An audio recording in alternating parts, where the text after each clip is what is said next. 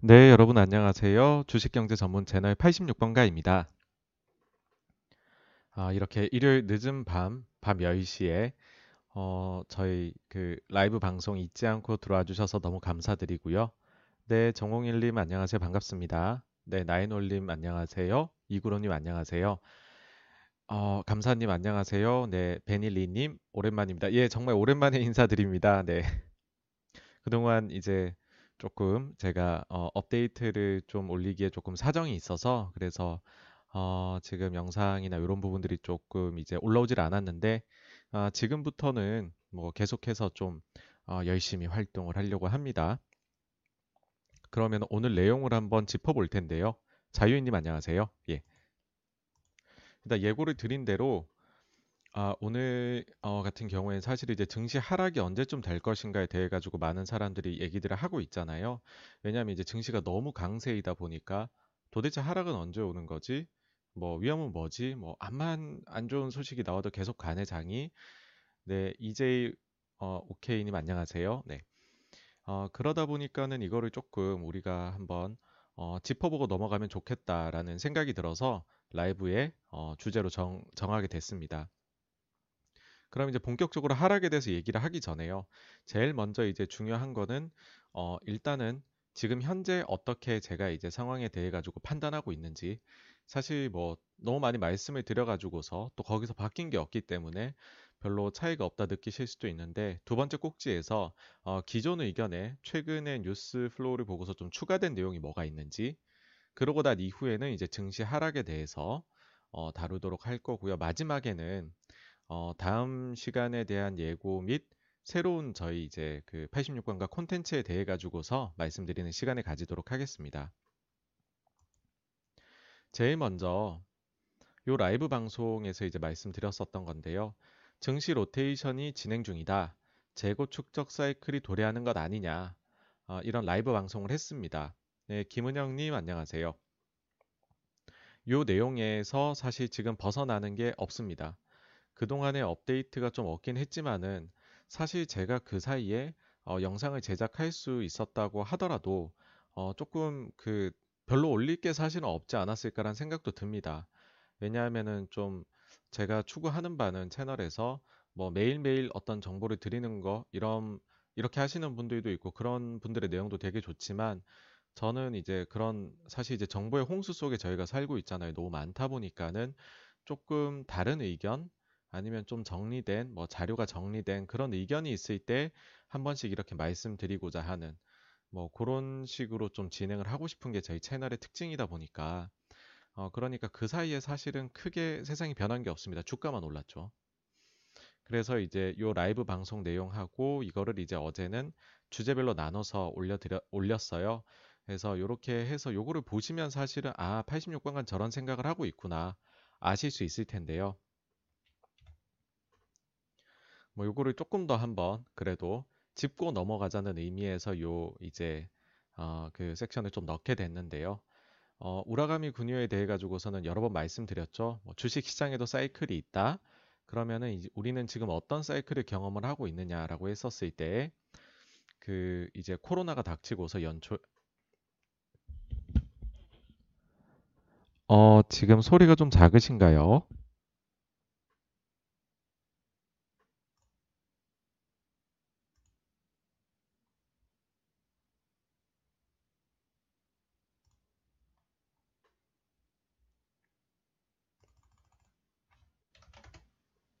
어, 지금은 어떠신가요? 네, 조금 더 소리를 좀 음량이 키웠습니다. 네. 네, 감사합니다. 그래서 이제 주식시장에 사이클이 있다. 그러면 지금 어떤 사이클이냐라고 했었을 때 연초에 코로나가 어 연초에 코로나가 닥쳤을 때 급격하게 이제 금리를 내리고 전 세계 중앙은행들이 돈을 풀기를 시작을 했습니다. 어, 네네. 네, 여러분들 어, 소리에 대해서 피드백 해주셔서 감사합니다. 어, 그게 소위 말해서 금융장세입니다. 어떠냐면 실적 경기는 매우 나쁩니다. 근데 금리는 내려가고 주가는 올라가는 상황이죠. 그러고 나서 우리가 여름 즈음부터 해서 어, 가을 어, 접어들 때까지 좀 어, 옆으로 방향성을 모색하는 시기가 나왔고 지금은 조심스럽게 어, 기업들 실적이 굉장히 개선되는 시장의 기대치보다 저희가 이제 그런 상황에 처해 있는 것이 아닐까. 실적 장세라는 국면에 들어가고 있는 것이 아닐까. 어, 그렇게 생각하고 있습니다. 그 내용들은 사실 여러 번 영상을 다루긴 했었는데요. 그 뭐 핵심적인 내용을 다시 한번 그냥 말로 드리자면은 어, 실적이 굉장히 좀 surprise하게 positive surprise하게 잘 나오고 있다. 그러면서 생각보다 어, 글로벌 경제가 나쁜 게 아니라 꽤 좋아지고 있는 것이 아니냐. 그를 반영하듯이 실제로 금리는 바닥을 찍고서 전 세계 금리들이 조금씩 올라오고 있고 주가는 연초 이후 잠시 주춤 그 코로나 이후 반등했다가 주춤했다가 그 뒤에 다시 상승세를 보이고 있는 모습입니다. 실적 장세가 왜 이렇게까지 중요하냐면 지금 어, 그 소개되어 있는 이 여러 장세들 있잖아요. 이 중에서 가장 생명력이 긴 장세입니다. 이거는 몇 달이 아니라 몇 년을 갈 수도 있는 그런 생명력을 가지고 있는 것이기 때문에 이거를 잘 판단하게 된다면 저희가 나중에 투자하는데 굉장히 유리할 것이라 생각을 합니다. 어, 그랬을 때 한국 증시가 좀 가지고 있는 특징이 이런 거다라는 거를 보여드렸던 건데요. 뭐 이건 그냥 계속 리뷰입니다. 이제 보셨던 분들은 그냥 편하게 한번 보시면 되는데요. 어, 경기가 진짜 좋아져서 실적이 좋아진다. 그렇게 되면은 굉장히 경기에 민감한 산업들, 우리는 이거를 시클리컬이라고 부릅니다. 그런 경기 민감 업종들이 당연히 실적이 다른 것들보다 더욱 좋아지게 됩니다. 사실 경기 민감이라고 어, 분류되어 있는 것들은요, 뭐 굉장히 극단적으로 얘기하면 경기가 나쁠 때에는 적자도 났다가 좋을 때에는 어마어마하게 이익이 증가도 했다가 이런 기업들이고요. 경기 방어 이게 이제 반대되는 거거든요. 여기는 경기하고 크게 뭐 상관없이 일정하게 어, 그 사업을 영위하는 어, 그런 거를 뜻합니다. 어, 화면이 뿌옇게 나오시나요?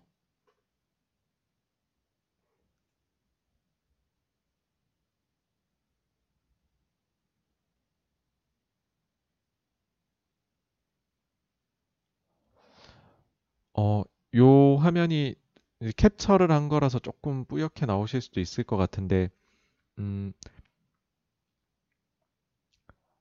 어, 일단은 그럼 제가 요걸 좀 더 잘 설명을 드리도록 하겠습니다. 아우, 네, 다들 답변 주셔서 감사합니다. 그래서 이제 경기 민감이라는 것을 우리가 업종별로 나누어 보았을 때, 어, 특징이 어떤 게 있느냐라고 하면은, 미국의 경우에는 경기 민감주 비중이 절반도 되지 않는다. 유럽은 미국보다는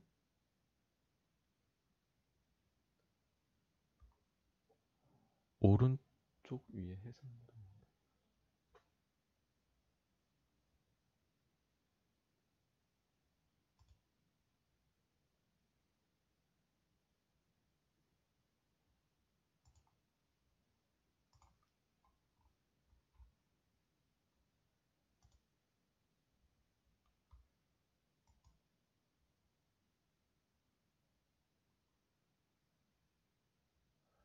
아, 네네. 제가 좀 서툰 면이 많아 가지고 죄송합니다. 네. 어, 일단 제가 요걸 잘 몰라서 지금은 일단 한번 진행을 해 보도록 하겠습니다. 일단. 네. 그래서 이제 미국 같은 경우에는 절반이 안 되고요. 그보다는 유럽이 한 10% 정도 높고, 그 다음에 이제 한국이 한 70% 정도로 지금 이제 글로벌 증시에서 경기 민감주의 비중이 가장 높은 나라입니다. 그러니까 최근에 그런 얘기들 많이 나오고 있잖아요. 왜 한국 증시에 외국인 투자 자금이 들어오냐? 이게 이머진 전반, 전반에 들어오는 게 아니라 한국에 특히 더 많이 들어오는데 그 이유가 무엇일까? 막 감론을박들이 있잖아요. 근데 제가 볼 때는 그 이유가 어, 이제 경기가 진짜 개선 상태로 나아가는 것 같은데 그랬을 때는 한국이 가장 민감하게 반응할 수 있는 그런 사업 구조를 그러니까는 산업의 어, 분포도를 가지고 있는 나라라는 것이죠. 그러다 보니까는 어, 한국이 글로벌 증시를 좀 선도해 나갈 수도 있지 않을까라는 거고 어, 이게 과연 계속될 수 있을까라고 했었을 때 두 가지 그래프로 설명을 드렸었어요. 첫 번째는 지금 신규 주문이 굉장히 강하다. 그러니까는 우리가 혹시 강력한 재고 축적 사이클에 지금 들어간 게 아닐까라고 생각을 하고 있습니다. 어떤 거냐 하면은요. 주문은 굉장히 강한데 재고는 낮은 거죠. 그래서 지금 당장 물건을 팔려고 해도 재고가 없어서 못 파는 그러다 보니까 손님들이 물건을 찾으니까 주문을 어, 전 세계에다가 미국 같은 경우에는 뭐 공장보다는 소비의 국가잖아요, 생산보다. 그러다 보니까 전 세계 신규 주문을 어, 빠르게 지금 내고 있는 것이 아닌가. 그래서 신규 주문은 보시면은 이게 지금 몇십 년 만에 가장 최대치 나와 있고요. 그 다음에 어, 그 재고 자산의 레벨은 보시면은 정말 거의 어, 몇십 년 만에 최저치 수준 이런 수준에 와 있습니다. 그래서 이제 이런 점들을 좀 종합을 해봤을 때 여기에 대해 이제 제가 이 영상 만들었던 거는 바이든 증세 정책이 나오게 되면 그리고 또 바이든이 이제 재정 정책 크게 펼치게 되면 혹시 한국 수출 기업들에게 더 큰 기회가 있지 않을까 뭐 이런 얘기도 어, 했었습니다. 그래서 이런 부분들이 하여튼 조금 우리 증시에 반영이 되고 있는 게 아닌가 하는 생각인데요. 여기까지는 조금 어떻게 보면 지루한 얘기시죠. 어, 예전 얘기니까 다음으로 넘어갈게요. 그러면은 그 사이에 좀 변화가 있기는 했는데 과연 86번가에서 의견은 어떠할까라고 하면 일단 여기 낮은 주, 낮은 재고는 알겠는데 정말로 주문이 강력하게 증가할 수 있을까? 그럼 재고부터 봐야 될 거잖아요. 여기 이제 기사를 일단 하나 보실 텐데요. 여기 이제 8월 말에 나왔던 기사입니다. 미국의 베스트 바이 우리로 치면은 뭐 전자제품 양판점이죠. 여기가 팔 물건이 없다. 미국 전자제품 판매처인 판매체인 베스트바이가 공급 부족에 직면, 직면했다. 그러니까는 코로나 때문에 매출은 급격히 늘었는데 공급망들이 차질이 생겨서 제때 재고를 확보를 하지 못해 가지고서 물건을 팔고 싶은데 팔 수 있는 게 없다는 거죠. 그럼 우리 실제로 한번 보면 되잖아요. 실제로 살펴보면 이제 전년 동기 대비입니다. 이제 2020년 1분기는 이제 2019년 1분기하고 비교를 한 건데요. 재고 자산의 증가율을 보시면은 어지간한 저희가 좀 이름을 들어볼 만한 음, 그런 이제 유통 체인이라고 할까요? 아니 뭐 베스트바이, 월마트는 유통이고 VF하고 VF는 이제 노스페이스 하는 데고 인디텍스는 자라죠. 그 다음에 이제 그 이제 어 housing 쪽으로 하는 로즈하고 홈디포 그다음 베드배스 이런 것도 이제 뭐그 저희 소비재 이런 부분들인데 이런 쪽이 보시면은 재고 자산 증가율이 다들 마이너스였었어요. 그러니까는 어 이게 코로나가 생각보다 더 심각해지네. 빠르게 재고부터 줄여 나가자. 이거 악성 재고되면 큰일 나. 왜냐면 소비재 같은 경우에는 이게 감가가 심하거든요. 유행이 지나버릴 수 있는 거잖아요. 그러니까는 섣불리 우리 재고를 늘려놓을 게 아니라 일단 있는 거 팔고 신규 주문도 내지 말자. 그래서 빠르게 재고 자산 증가율이 떨어졌어요. 그러니까 재고 자산을 낮춰 나갔던 거죠. 근데 이 경기가 조금씩 개선되는 모습을 보이니까 물론 지금도 아직까지 심각한 곳들이 있기는 합니다. 근데 뭐 미국 주택 시장이 일단은 요즘 좋아졌으니까 이런 쪽부터 해가지고서는 오히려 재고를 이제 늘려나가고 있는 모습이 나오고 있습니다. 전년 동기 대비해가지고요. 그래서 저는 이제 이런 부분들을 보았을 때 아직까지도 재고는 좀 낮은 수준에 있는 게 아닌가 기업들이 그런 생각이고 이거를 채워나가는 과정을 거칠 것이다. 특히 이제 뭐 의류 체인들 같은 경우에도 사실 코로나 때문에 밖에 안 나가니까 옷을 안 사 입게 되잖아요. 그러니까 어떤 데들은 뭐 매출이 정말 반토막이 나는 글로벌 의류 기업도 있어요. 근데 이게 정상 재고 수준보다 그러니까 언젠가는 코로나 해결이 될 거잖아요. 근데 정상 재고 수준보다도 20% 이상씩 낮은 게 과연 지속될 것인가? 그러지는 않을 것 같거든요. 물론 이제 백신이 잘 작동한다는 가정하에 말씀을 드리는 겁니다. 그렇다면은 재고를 축적해 나가는 사이클이 뭐 지금 시작되어서 진행 중인 것 같다 라는 거고요. 다음으로는 그러면 주문이 늘어나는 것까지 오케이. 여기까지도 나는 동의를 하겠어. 근데 그렇다고 해서 이거 그냥 단순히 코로나 심해지니 돈 풀어서 조금 이제 과거 수준 회복하는 것 뿐이지 그렇다고 글로벌 경제가 성장하는 건 아니잖아. 과연 설비 투자로까지 이어질까? 설비 투자로까지 이어지지 않으면 이거는 잘못하면 더블 딥에 빠질 수 있어. 다시 경기 침체에 빠질 수 있어. 이런 생각도 하시거든요. 사실요, 이게 설비 투자라는 거는 이루어지기까지는 설비 투자엔 돈이 많이 들잖아요. 사업가적 기질이 필요합니다. 내가 지금 당장은 현금이 좀 나가더라도 나중에 이거 가지고서 내가 업계 1등이 될 거야. 아니면 이거 가지고서 나중에 경기가 더더욱 회복되고 오히려 성장하면 어, 그 가동률이 높아 그 이제 규모의 경제 효과를 확 누릴 수 있게 될 거야. 이런 생각들을 하면서 설비 투자를 한다는 거죠. 근데 이제 여기에는 그래서 사업가적 기질이 필요한데 이분들도 지금 긴가민가 한 거죠. 많은 사업가들이 지금의 주문 증가가 이게 일시적인 것일까 아니면 영구적인 것이 영구적인 것일까 그런 생각이 드는 겁니다. 만약 일시적인 것이면 뭐 당연하겠죠. 설비 투자하면 큰일 나는 거죠. 이거는 이제 과잉 설비가 돼버릴 테니까. 근데 반대로 영구적인 것이라고 해버리면은 어, 지금 설비 투자를 해야지 어, 경쟁사와의 경쟁에서 앞서 나가는 계기가 되겠죠. 좀 재밌는 기사들이 있더라고요. 최근에 이제 3일 전에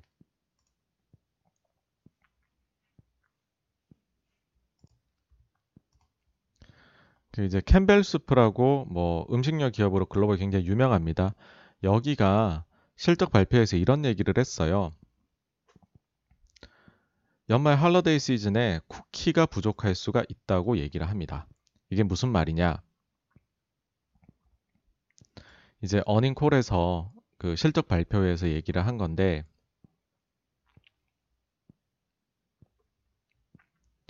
여기 보시면은 캠벨 CEO가 어 이게 이제 코로나로 인해 가지고서 쿠키 소비에 대한 수요가 많이 증가를 했대요. 근데 코로나 때문에 이제 사람이 모이기가 힘드니까는 그 인력 난에 좀 처했었고 뭐 이런 점들이 좀 복합적으로 작용해 가지고서 좀 쿠키를 제대로 할러데이 시즌에 원하는 만큼 생산이 힘들다는 거죠. 구체적으로는 소비가 25% 정도 증가를 했다고 합니다.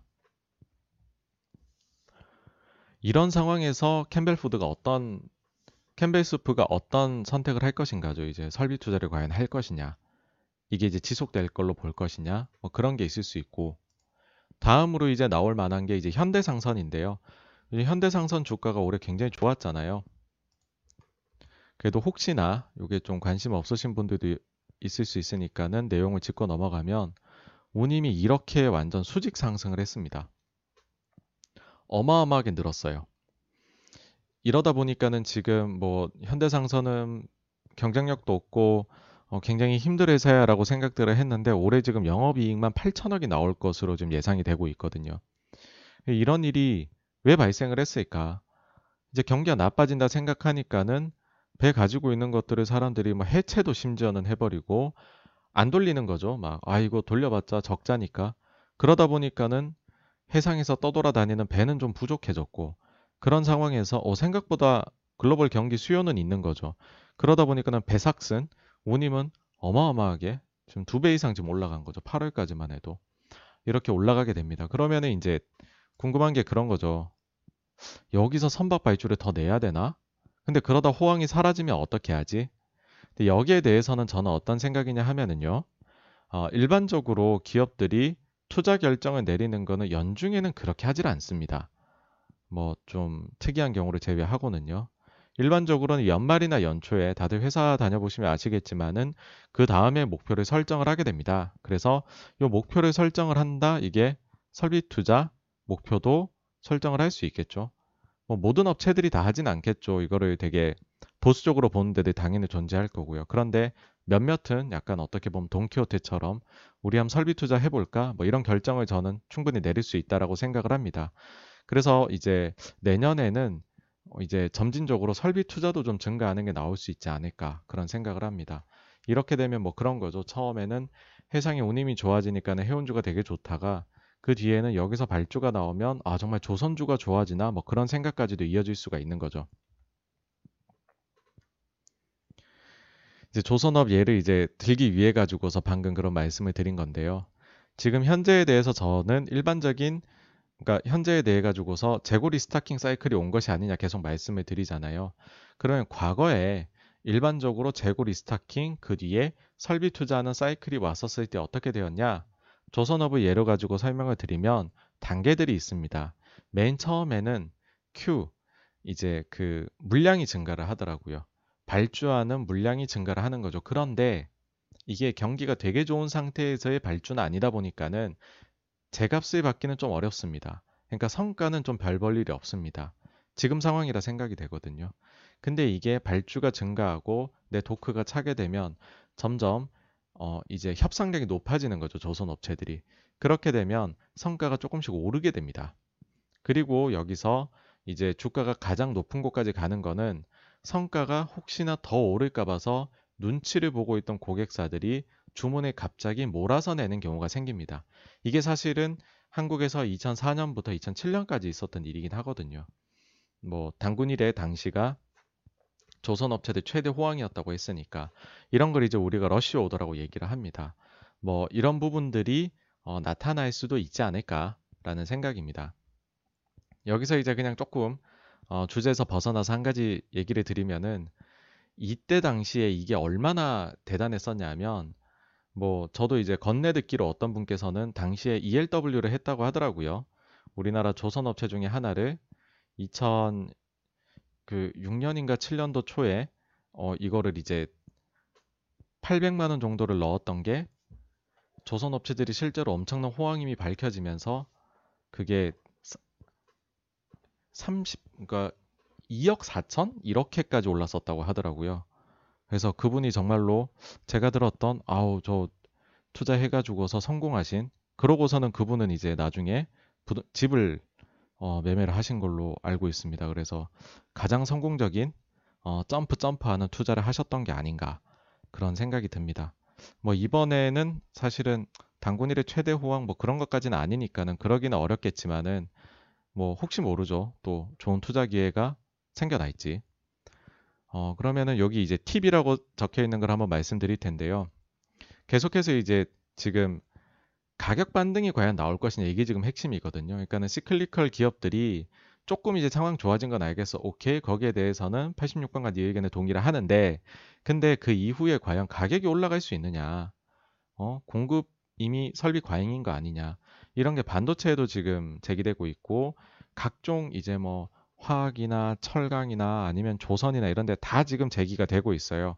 근데 저는 이제 제가 봤었을 때에는 원화가 절상되면 시클리컬들의 가격이 오르는 현상을 어, 오르는 경향이 있다. 그런 얘기를 드리고 싶습니다. 이게 무슨 말이냐 하면은요. 일단 원화가 절상되는 환경으로 우리가 생각을 해보자는 거죠. 원화 가치 글로 이제 뭐 달러 이런 건 기축 통화잖아요.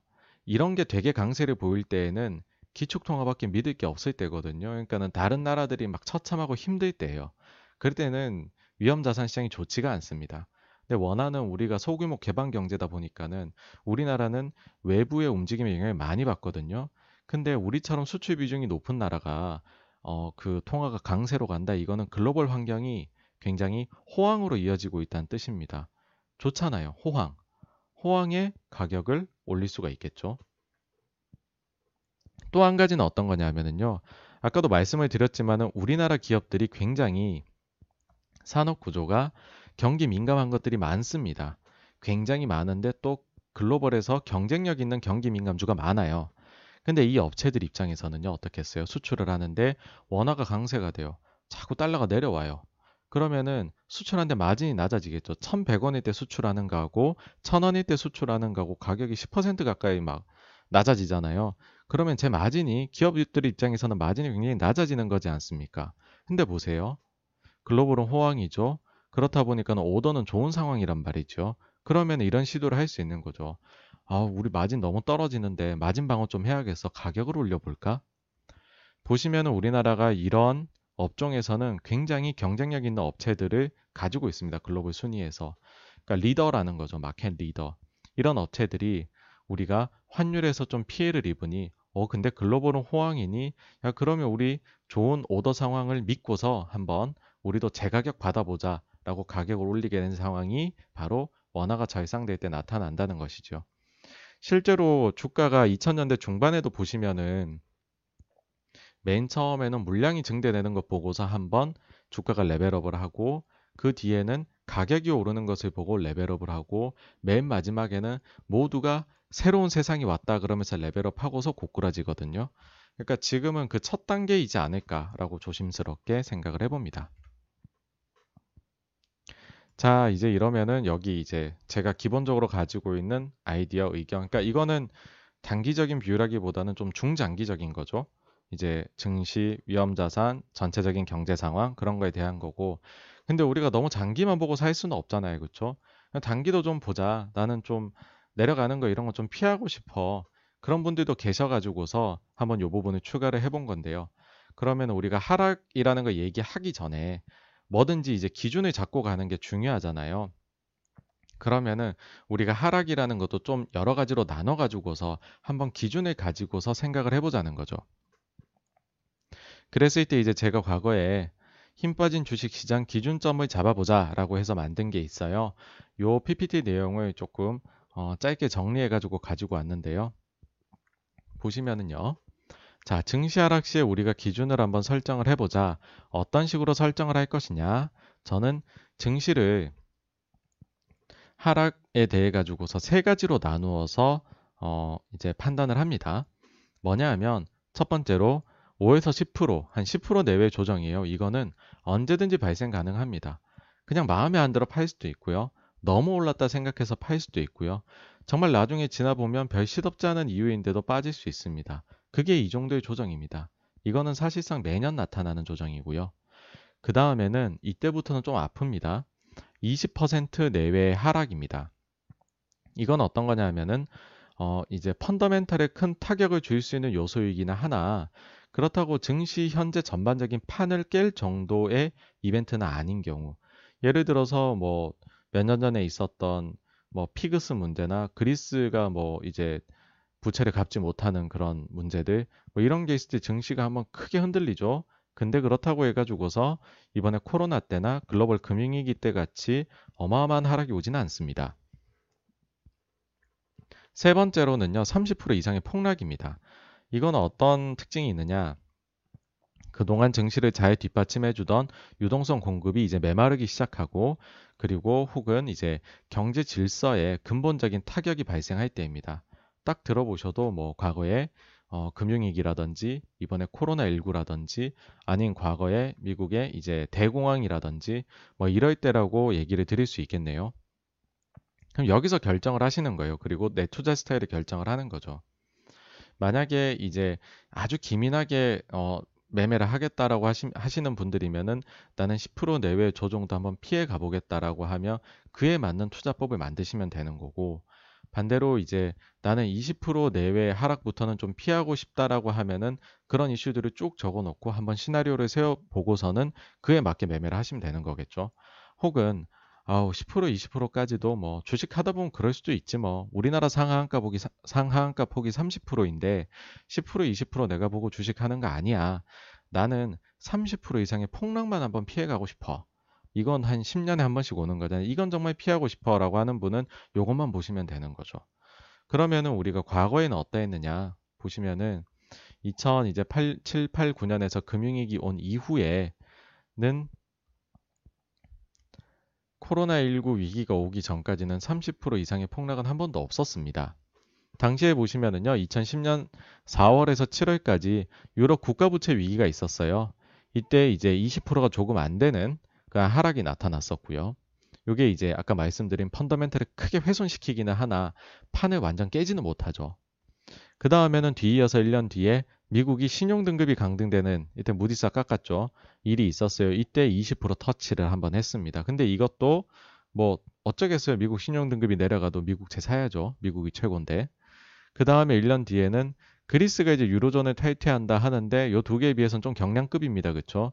그리고 나중에 사실 따지고 보면 뭐 그리스 정도 하나가 대단하겠냐 그런 생각도 들어요. 이런 게 이제 10%씩 매년 나올 수 있는. 2014년도 9월 10월에는 사실은 제 이제 공란으로 비워둔 게 특별한 이유를 못 찾겠더라고요. 이때도 거의 한 10%좀 빠지는 경우가 있고 15년도는 기억해 보시면은 이때 당시 이제 중국이 갑자기 위안화를 크게 절하했던 시기입니다. 이때 어 우리가 모르는 뭔가 안 좋은 일 있는 거 아니야 하면서 나스닥이 거의 20% 가까이 하락을 했었죠. 그 이후에는 사실 이제 옐런의 시기입니다. 옐런 시기에는 뭐 폭락 없었던 시기입니다. 정말로 태평성대 같은 시기였고 그걸 지나서 파월이 2월, 2월에 잡고 난 이후에 이제 미중 무역 분쟁이 격화가 됩니다.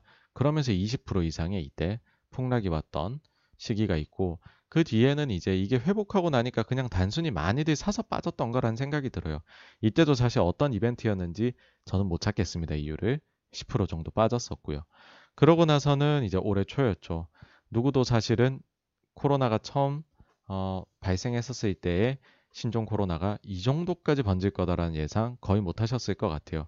이게 이제 판을 흔들어 버리는 요소인 거죠. 이제 질서를 완전히 뒤흔드는 이런 건 이제 30% 이상의 폭락. 그 다음에는 이제 미국 대선 불확실성으로 이제 올해 가을이었죠. 요때 또 한 10% 정도 나오는. 사실 끝나고 나니까 미국 대선도 그래요. 그쵸? 뭐 처음에는 blue wave가 제일 좋다 그랬다가 그래야지만 증시 오른다 그랬다가 나중에는 상원이 공화당 되는 게 오히려 더 좋다 이러면서는 증시 올리고 하는 걸 보면 이때도 그냥 시장이 1년에 한 번씩은 10%씩 빠져주니까 그냥 그런 좀 싫증 나서 빠졌던 게 아닐까 하는 생각이 들 정도입니다. 저는 개인적으로 어떠냐 하면은요. 뭐 10%는 제가 맞추기 어려운 거다라고 생각을 합니다. 이걸 제가 다 맞춘다면 신이라 생각하고 저는 그 정도 능력은 없다고 생각을 해요. 다만 이제 20%는 피하면 좋고 못 피하면 어쩔 수 없고 아 30%는 무조건 피하자 그런 거죠. 그럼 이제 20%에 대해 가지고서는 조금 더 이제 부연 설명을 요게 드릴 요소인데 어 20%는 좀 피해보자 피해보자 특히 이제 제가 뭐 이제 기관 투자자로서 일하고 있을 때는 그런 생각을 많이 했었는데 그 이유가 무엇이냐 하면은요 20%라는 거가 가지고 있는 상징성입니다. 약세장이라고 우리가 흔히 얘기하잖아요. 그 약세장이란 것도 정의가 있을 거잖아요. 그 공식적인 정의가요, 여러분. 20% 이상 하락했었을 때 이제 약세장에 접어들었다라고 공식적으로 정의를 내릴 수 있게 됩니다. 그러니까는 정부 입장에서는 어떻겠어요? 어, 20% 이상 하락되면은 온 언론에서 약세장이라고 떠들겠네. 그것만은 막아야지라고 해서 각종 기금성 자금들을 출동해서 막기 위해 노력을 하겠죠. 그게 20% 가지고 있는 상징성이고요. 두 번째로는 이제 기관 투자자들의 경우에는 로스컷 규정이 있어요. 어떤 종목이 많이 빠지면 팔아야 되거든요. 이게 좀 저는 잘못된 규정이라는 그러니까 필요한 듯 하면서도 정말 필요 없는 것 같은 규정입니다. 어, 이제 이게 어떤 거냐면은요. 어떤 종목을 가지고 있는데 이게 20% 이상 빠져요. 그러면은 좀 민감한 기관에서 무조건 다 팔게 합니다. 무조건. 무조건 하루나 뭐 일주일 이내에 그 종목 다 전량 매도해 주세요. 그러는 데도 있고 어떤 데는 20% 빠지면 사유서를 쓰게 합니다. 왜 20%가 빠지는 종목을 당신이 샀느냐? 20% 빠졌는데 이거 계속 보유할 거냐? 아니면 물타기 할 거냐? 아니면은 뭐 저기 전량 매도를 할 거냐? 사유서를 쓰고서 한 10% 정도는 더 빠질 이제 30%까지는 빠져도 된다. 오케이. 뭐 유지하겠다 그러면 그런 사유서를 쓰라고 얘기를 합니다. 그러면 어떻게 되느냐? 많은 기관 투자자들이 일단 불려가는 것 자체가 굉장히 고역이거든요. 그러니까는 팔아버리죠, 보통은. 근데 여기서 제가 왜 이게 필수 불가결한 거다라고 생각을 하냐 하면 그럼에도 불구하고 막 20% 빠졌는데 진짜 좋아하는 주식일 수도 있잖아요, 자기가. 아, 나는 이게 너무 좋은데, 너무 좋을 것 같은데 시장이 오해를 해가지고 파는 것 뿐인데라고 생각하면 한 18%, 19% 빠지고 있을 때 전량 매도 해버려요. 그러고 다음날 다시 삽니다. 이제 그냥 매매 비용만 나오는 거죠. 근데 다시 사면 어떻겠어요? 예를 들어 뭐 A라는 주식을 만 원에 샀어요. 근데 그 8,100원이 됐어요. 어 이거 8,000원 되면 로스컷인데 기관에서 불러서 뭐라 하겠네? 전량 매도 해버려요. 그럼 빠지겠죠 좀. 그러고서 다음 날에 7,000, 8,000원에 사요. 그러면 이제 또 20% 로스컷이 새로 생긴 거잖아요. 6,400원까지 빠질 때까지는 그 주식은 로스컷 규정이 안 걸리거든요. 이제 그런 식으로도 매매를 합니다. 뭐 여튼 좀 겼다 좀 이제 이상한 대로 세긴 했는데 그런 정도로 이제 20%라는 거는 좀 상징성이 있어요. 그래서 이걸 좀 막기 위해 노력들을 하니까 기관 투자자들 입장에서는 이거 피해가고 싶은 게 솔직한 마음입니다. 저도 그랬고요. 근데 이제는 뭐 개인 투자자가 됐으니까 사실은 20%도 크게 눈에 안 들어오기는 합니다. 그러니까는 개인 투자자들이 가지고 있는 장점이라고 생각을 해요. 좀 더 긴 시각에서 투자를 할 수 있는 그런 부분이 있다고 생각을 합니다. 그럼 이제는 진짜로 중요한 게 30%짜리인데 그러면 제일 먼저 알아야 될 게 이게 유동성이 좀 공급되고 있느냐 아니냐 뭐 이런 거거든요. 여기에도 여러분 이제 단계가 있습니다. 뭐냐 하면은요. 맨 처음에 자, 위기가 발생해요. 요번에 뭐 코로나 같은 것들 그런 게 발생을 하면 정부, 중앙은행 총동원해서 적극적인 유동성 완화 정책을 펼치게 됩니다. 근데 그러고 나면 경기가 살아나요. 돈을 무진장 쏟아부으면요. 이때까지만 해도 와 다시 이거 더블 딥 근근히 회복되다 다시 푹 고꾸라지는 거 아니야?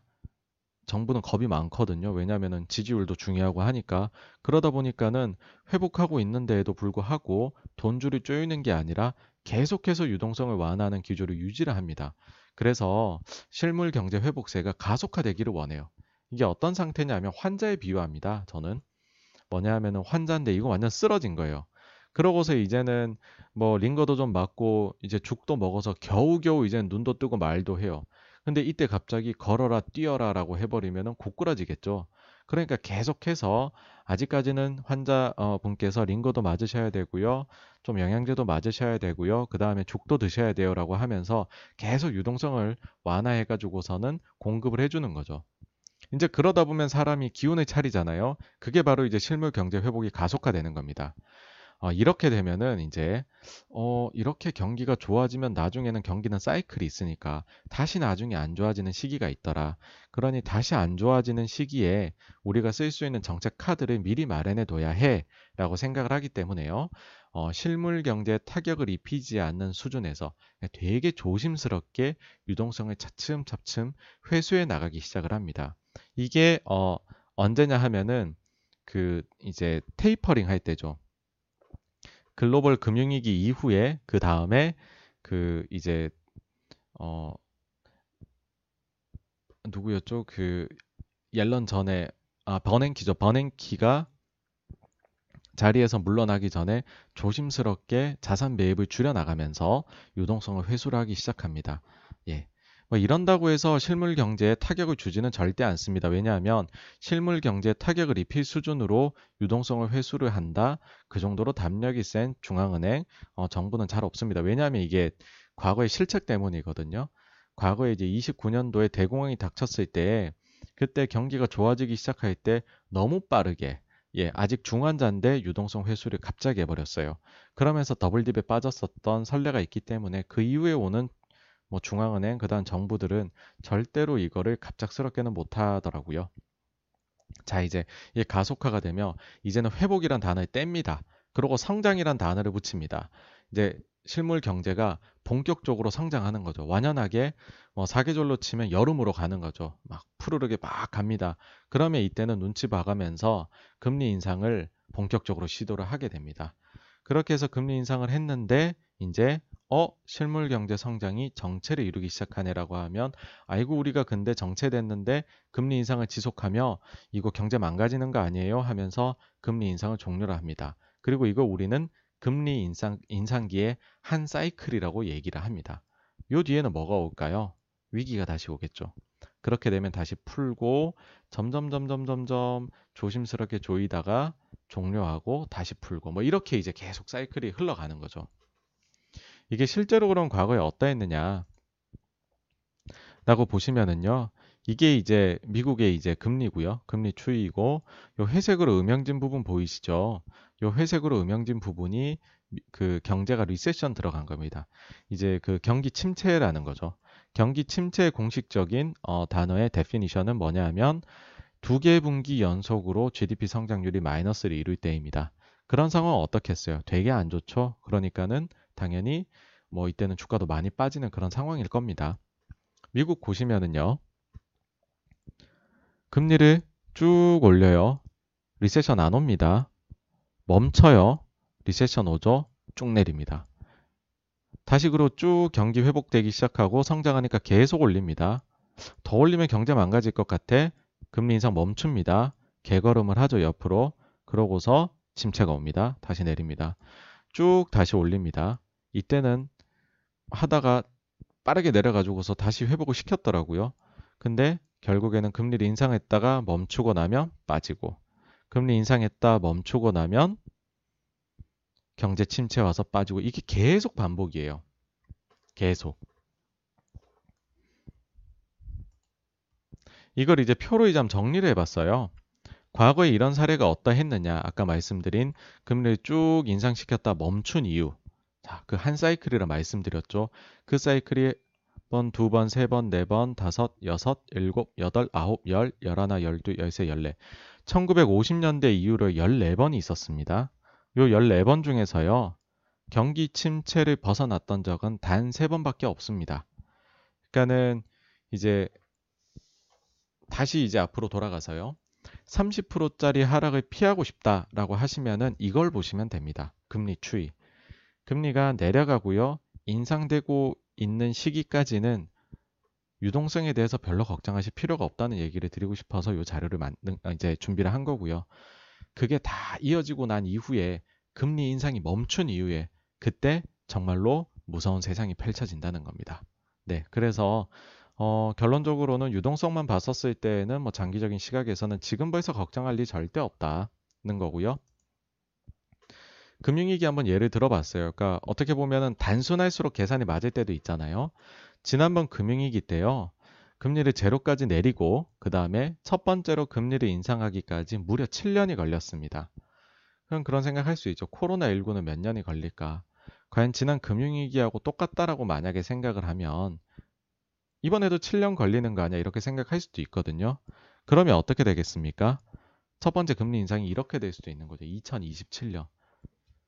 그러면은 생각보다 이 사이클이 굉장히 상당히 길 수도 있다. 라는 걸 한번 말씀을 드리고 싶습니다. 물론 이제 유동성에 대해서는 제가 뭐 연준의 자산 추이나 이런 것도 계속 언급을 해드리잖아요. 저는 이제 30%짜리는 피하고 싶은 사람이니까 그래서 거기에 대해서는 계속해서 열심히 어 이제 제가 좀 분석을 해가지고서 저희 86관과 채널에 계속 올릴 생각입니다. 그래서 관심 있는 분들은 그 점은 계속 꼭 한번 체크를 해주셨으면 합니다. 네, 그러면은 이제 하락의 세 종류. 아이고 하락 얘기하려니까는 뭐 선행 작업 해야 될 게 너무 많네요. 하락의 세 종류에 대해서 먼저 말씀을 드렸고요. 그럼 이제 지금 상황은 어떠하냐거든요. 자, 제가 이제 욕심쟁이 투자자라고 얘기를 드렸어요. 뭐냐 하면 저는 사실 10% 조정에 대해 가지고서는 별로 관심이 없어요. 왜냐하면 제가 맞추기에 어렵고 제가 그렇게 막 그 이제 확률이 높다고 생각은 안 합니다. 근데 우리가 한번 시나리오를 써볼 수는 있는 거잖아요. 그게 또 투자하는 재미기도 하고 그렇게 했었을 때 지금 사람들이 걱정하는 것들 중에서 우리가 신경 써야 될 게 뭐냐 쭉 한번 해봤어요. 제일 첫 번째는요. 잠재적으로 부정적 이슈일 수 있는데 별로 걱정할 필요가 없는 것들. 그런 게 어떤 거냐. 첫 번째가 어, 이번 주에 나온 실업 지표, 고용 지표 미국 거 실망스러웠죠, 그렇죠? 실업은 생각보다 증가했고 고용은 실, 생각보다 신규 고용은 안 나왔고. 근데 이거는 크게 걱정할 게 없는 게 그거죠. 안 좋으면 즉 bad is good이라는 거죠.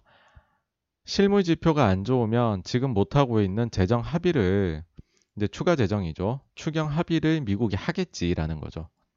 오히려 이렇게 진짜 실물 경제가 안 좋으면 재정 합의가 일어나가지고서 경기 부양책이 나오는 거겠지라는 거죠. 그래서 실업하고 고용은 너무 그렇게 보실 필요가 지금 없는 요소가 아닌가. 오히려 그런 생각하고요. 그 다음에 이제 펀더멘탈 요인에서 수출 지표 어떠냐 하는데 사실 글로벌에서 생산 공장은 동아시아입니다. 누가 뭐라 해도요. 한국, 중국, 일본, 대만 이런 데인데 이런 데들 사실 지금 보시면은 수출 지표가 다 좋거든요. 그래서 이쪽도 그렇게까지 우리가 걱정해야 될 요소는 아니지 않나. 그 다음에는 이제 뭐 여러 이제 요소 중에서 상품 시장도 되게 중요합니다. 이게 뭐 금이나 은이나 뭐 유가나 이런 거일 텐데요. 이것도 보시면은 얼마 전에 있었던 OPEC 감산 회의가 뭐 생각보다는 smooth하게 잘 넘어갔어요. 그러니까 이것도 잠재적으로 부정적 이슈 될 수 있었는데 넘어갔고 그 다음에 보시면은 이제 지금 닥쳐올 것 중에 1월 5일에 상원 선거가 있습니다. 이게 뭐냐 하면은요. 간략하게 말씀드리면 미국의 상원 선거 아직 덜 끝났어요. 두 자리가 남아 있는 상황입니다. 두 자리가 남아 있는데 지금까지 보면 50대 48로 공화당이 앞서 있어요.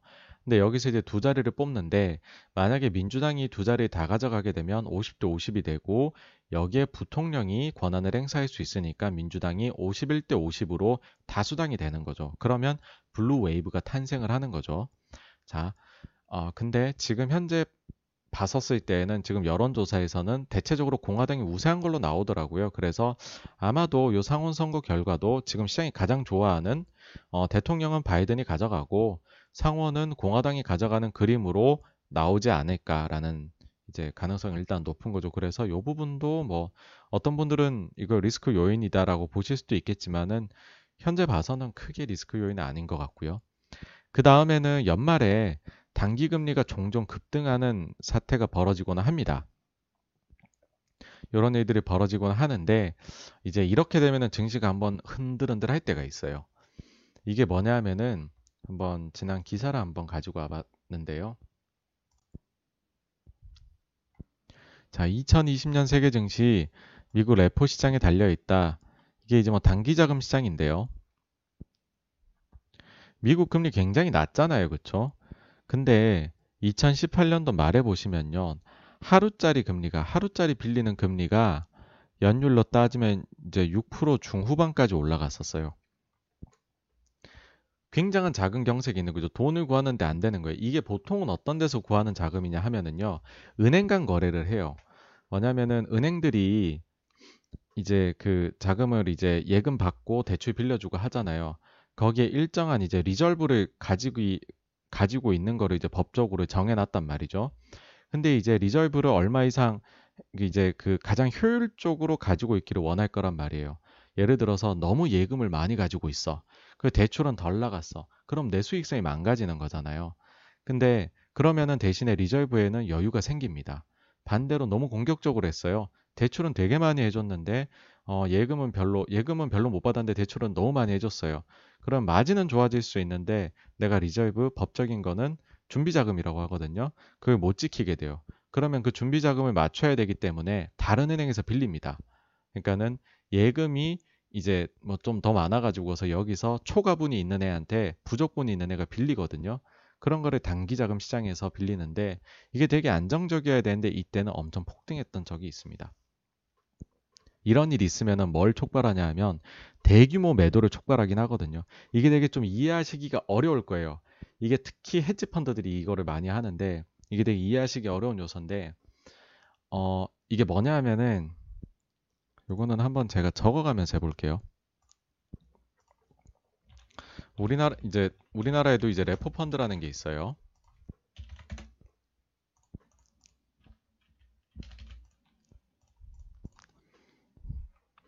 이게 뭐냐 하면은 이제 펀드가 레버리지를 쓸 수가 있거든요.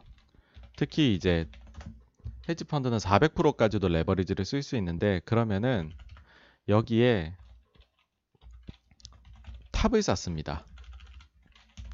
1층, 2층, 3층, 4층을 쌓아요. 이걸 어떻게 쌓느냐? 1층에는 제일 우량한 한국 국채를 삽니다. 그렇게 해놓고 이게 뭐 예를 들어서 그냥 단순히 계산해 볼게요. 국채 샀는데 금리가 예를 들어 2%를 준다라고 2%를 준다고 해볼게요. 이거를 이제 100억을 샀어요. 이렇게 사놓고서는 이거를 딴 데 가서 레버리지를 써요. 100억을 담보로 해가지고서는 돈을 빌립니다. 국채는 너무 안정적이잖아요. 그러면 사람들이 100억을 그대로 빌, 이제 여기서 대부분 빌려줘 한 95억쯤을 빌려줘요. 금리는 얼마에? 단기금리 시장이니까는 예를 들어서 이거를 1.5%에 빌렸다고 해볼게요. 그러면 이 95억을 가지고서 딴 걸 사요. 뭐 이제 공공기관 관련된 채권을 삽니다. 이런 게 또 국채 다음으로 좋은 것들이잖아요. 근데 이런 거 뭐 예를 들어 2.5% 준다고 쳐요. 자, 그럼 이걸 가지고서 또 딴 데 빌리러 갑니다. 그러면은 요거는 아 요거는 좀 이제 국채보단 좀 떨어지지. 그러니까는 한 내가 한 85% 95%라 할게요. 85%만 너한테 줄 수 있어. 그러면은 95억에서 85% 했으니까 한 81억 정도를 빌려와요. 근데 이게 다시 한 번 말씀드리면 초단기 시장이니까는 이게 이제 금리가 초단기 금리 가장 단기 금리에 맞춰 가지고서 빌릴 수 있게 되거든요. 근데 이제 담보물이 가치가 좀 떨어지니까 여기에 비용이 좀 더 올라가요. 야 이거는 1.5에는 못 빌려줘. 한 1.6에 빌려줄게. 대신에 금액 요 정도야 받아갈래? 오케이. 그러고 난 이후에는 우리나라에서 야 은행채 좋은 것 같아. 은행도 우량하잖아. 이거는 그래서 금리가 좀 더 나와요. 근데 대신에 이걸 가지고서 어, 딴 데서 또 단기 자금에서 돈을 빌리려고 하면은 요 정도 담보 가치밖에 인정 안 해줄 수 있습니다. 그러면은 최종적으로는 금액이 한 56억 요 정도를 또 이제 신규 자금을 가지고 오게 되죠. 이거 가지고서는 비우량한 회사채를 사든지 아니면 주식을 사게 됩니다. 이거는 일드가 굉장히 높겠죠. 그쵸? 단지 요건 또 빌려올 때는 금리가 좀 더 올라갈 거고요. 자, 그러면 이게 무슨 일이 벌어지냐 하면은요. 처음에 제가 2%인 이자를 주는데 투자를 했잖아요. 그렇게 해놓고 1.5%로 빌렸어요. 여기서 0.5를 먹어요. 그 다음에 2.5짜리에 투자해요. 그 다음에는 이거를 2.5짜리에 투자하기 위해서 1.6으로 빌려왔잖아요. 이 0.9를 또 먹어요. 그 다음에 2.75에 투자를 했는데 이걸 하기 위해서 1.7을 또 빌렸잖아요. 그러니까 여기서 1% 가까이를 먹어요. 그러고 난 이후에 맨 위에 예를 들어 회사 채금리 6%인 걸 샀다. 그러면 지금까지 1, 2, 3층에 얹어진 그 이자율에다가 플러스로 6이 더해져서 이러면은 레포 펀드들이 8에서 10% 수익 한 한 뭐한 6에서 8% 정도의 수익률이 나오게 되는 거거든요. 근데 여기서 재밌는 거 뭐냐면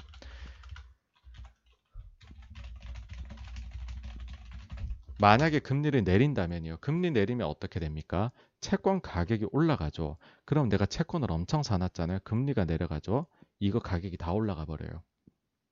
그러면은 레포 펀드가 수익률이 두 자릿대가 나오게 됩니다. 자, 이게 단기 자금 시장하고 어떻게 연관이 되느냐? 얘네들이 여기서 빌린 것들이죠, 이만큼. 이게 다 초단기 시장에서 나옵니다. 이게 우리나라가 처음 했느냐? 아니요. 외국 애들이 더 먼저 했어요. 걔네들이 이렇게 빌려갔거든요. 근데 아까 뉴스 기사 한번 다시 보실게요. 사실 이게 되게 어려운 내용이어서 지금 이해가 안 되시면 두 번, 세 번 돌려보시면 됩니다. 이거 사실은 이해가 될 수가 없어요. 이거 실제 안 해보신 분들은. 자, 이게 만약 6% 중반으로 올라갔다. 그럼 어떻게 될까요? 이게 지금 1.5로 빌린 게 아니라 6.5로 빌린 것들이 다 되겠죠. 그러면은 원래는 2%에 빌려서 1.5, 0.5를 먹어야 되는데 4.5% 손실이 나게 되죠. 그쵸? 여기서 또 손실 나죠. 여기서 또 손실 나죠. 손실액이 눈덩이처럼 불어나게 됩니다. 이게. 그래서 초단기 자금 시장에서 레버리지를 최대한으로 일으켜서 투자한 펀드들은 견디지를 못합니다. 그래서 단기 자금 시장이 요동을 치면 헤지 펀드들이 난리가 나게 되고 울며 불며 연준한테 돈 풀어달라 그러고 하여튼 난리 납니다. 그래서 이제 근데 올해 어떤 게 있냐면 대출이 엄청 나갔잖아요. 근데 이제 은행들이 뭐 여러 가지 이유로 이제 그 연말이 되면 대출 너무 많이 나가 있으면 내가 레버리지 비율이 높아 보이니까 연말에 잠시 잠깐 좀 유동성을 흡수를 하려고 한다는 거예요. 대출을 좀 너무 나간 것 같 으니까는 좀 일정 부분 조이겠다. 이런 좀 움직임이 있다고들 얘기들을 해요 미국에서. 그러면은 얘네들이 돈을 흡수해 버리면 단기자금 시장이 다시 또 요동치는 거 아니야 지난 2018년 말처럼.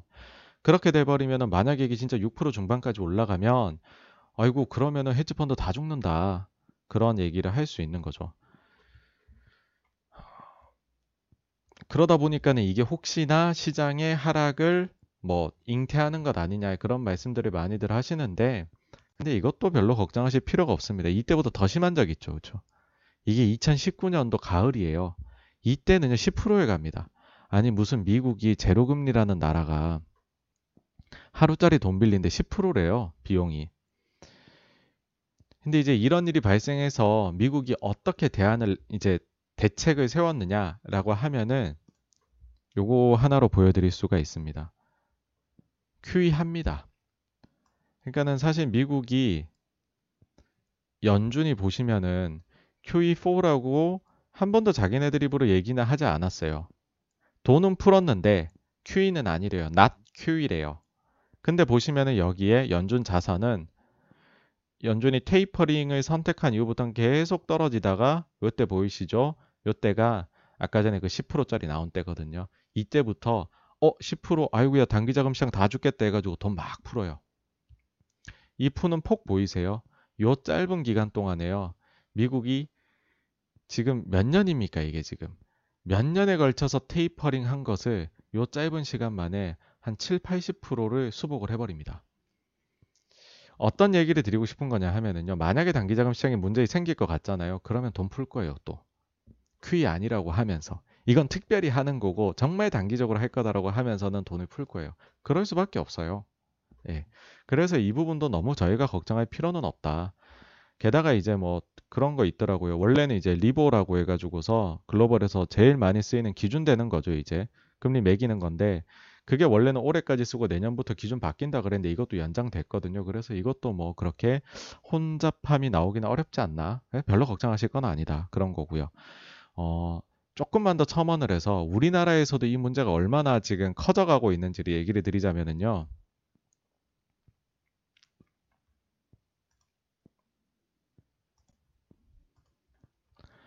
한국이 이제 19년 말 기준이에요. 기관 간 레포 1평균 잔액이 이제 93조 정도라 합니다. 근데 1평균 잔액 보지 마시고요. 아까 말씀드린 그 매매는 매일매일 돌아가야 돼요. 제가 만약에 1조짜리 운영하는 운용사면은요. 하루에 한 3, 그 이제 하루에 한 2.5조 맨날 돌리고 있는 거예요, 레포를. 그러면 거래 대금이 무지막지하게 나오겠죠, 이게.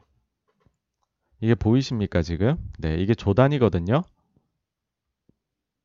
2015년에는 이제 8천조 정도가 거래가 거래 대금이 나왔었어요. 연간으로 레포 시장에서 16년에 1경 넘어가고요. 19년에 2경 넘어갔습니다.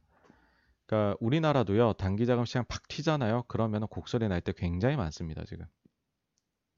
근데 이제 이렇게 되면은 정말 모든 것을 제치고서 돈을 푸실 거예요. 이게 너무 문제가 커질 수 있게. 이거는 하루 대차 안 맞잖아요, 이거. 그러면은 일단 퇴근도 당연히 6시에 못 할 거고, 그걸 떠나가지고서 돈을 무조건 구해야 됩니다. 어디서든. 예. 그럼 정부가 넣어줘야죠. 어떡하겠어요. 그쵸? 그래서 하여튼 이것도 뭐 되게 이쪽 업계에 계신 분들, 특히 헤지펀드 하시는 분들한테는 되게 중요한 이슈일 수 있는데, 뭐 옛날 하던 거 보면은 자꾸 돈 푸니까 큰 문제는 아닌 것 같다. 그리고 재정 절벽 우려도 있었어요. 사실 11일까지 안 되면 재정 절벽이 있었잖아요. 근데 이것도 거의 뭐 쪽지 예산안을 넣어가지고서는 봉합하는 것 같더라고요. 그래서 이거는 걱정할 필요 없는 것들. 근데 이제 걱정되는 것들 안 보자는 거죠. 이제 백신인데 그런 거죠. 뭐 이제 기대보다 만약 효과가 없으면 부작용 심해서 사람들 안 맞으면 그럼 사실 이거는 펀더멘털의 기스를 내는 거거든요. 앞서 말씀드린 뭐 이제 시클리컬이 가고요, 뭐 좋아지고요. 거기에 진짜 가장 이제 더 이상 가지 마세요 하고 이제 빨간불 거는 거는 이제 백신의 효과입니다. 두 번째는 미국 금리인데요. 만약에 진짜 미국의 금리가 유의미하게 지금 아직 1%를 제대로 못 넘어가는데 유의미하게 1%를 팍 넘어가 버리면은 금융시장에서는 한 번은 흔들림이 올 수 있다. 그러니까 10% 조정은 만약에 미국 금리가 팍 튀게 되면 나타날 수 있습니다. 이거는 왜 그러냐면은요. 그 아까도 보셨겠지만은 엄청나게 레버리지 내는 지금 펀드들이 많다고 말씀드렸잖아요. 그런 펀드들 입장에서는 금리가 차근차근 올라주는 건 그나마 방어가 돼요. 근데 이렇게 갑자기 좀 의미 있게 올라가 버리게 되면 이제 전략 자체를 완전 수정을 해야 되거든요. 그거는 어떤 거겠어요, 이제. 어떻게 보면 주식도 같이 팔아야 되는 상황이 오는 거죠.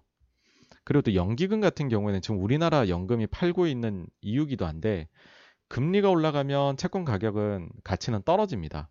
그럼 제가 포트폴리오에 짜놨어요. 뭐 주식은 몇 프로 가지고 있어야지 올해는 채권은 몇 프로 가지고 있어야지. 근데 금리가 올라요. 그, 그러면은 채권이 내가 원했던 비중만큼보다 가격이 떨어지니까 비중이 떨어지게 되잖아요.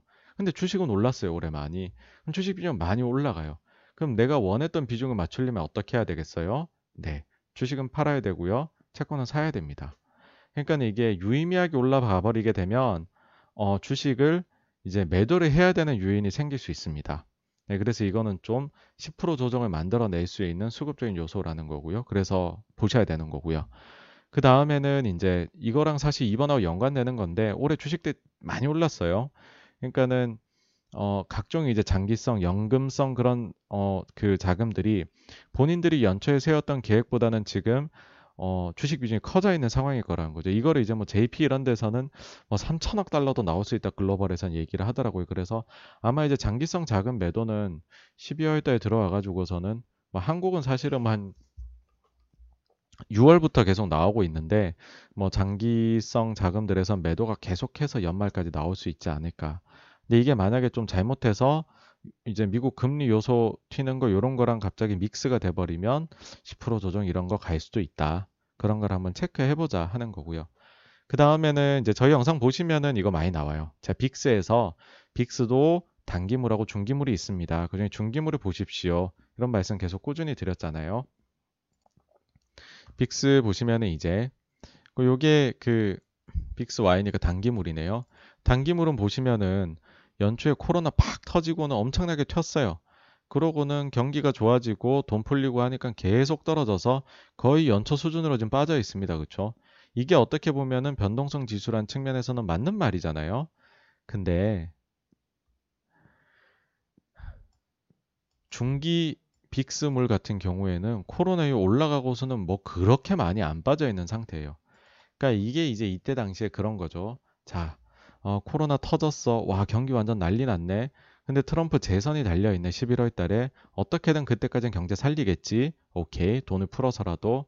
근데 그 전후로 해가지고서는 변동성이 커질 거야. 그러니까 우리가 10월 물, 11월 물, 12월 물.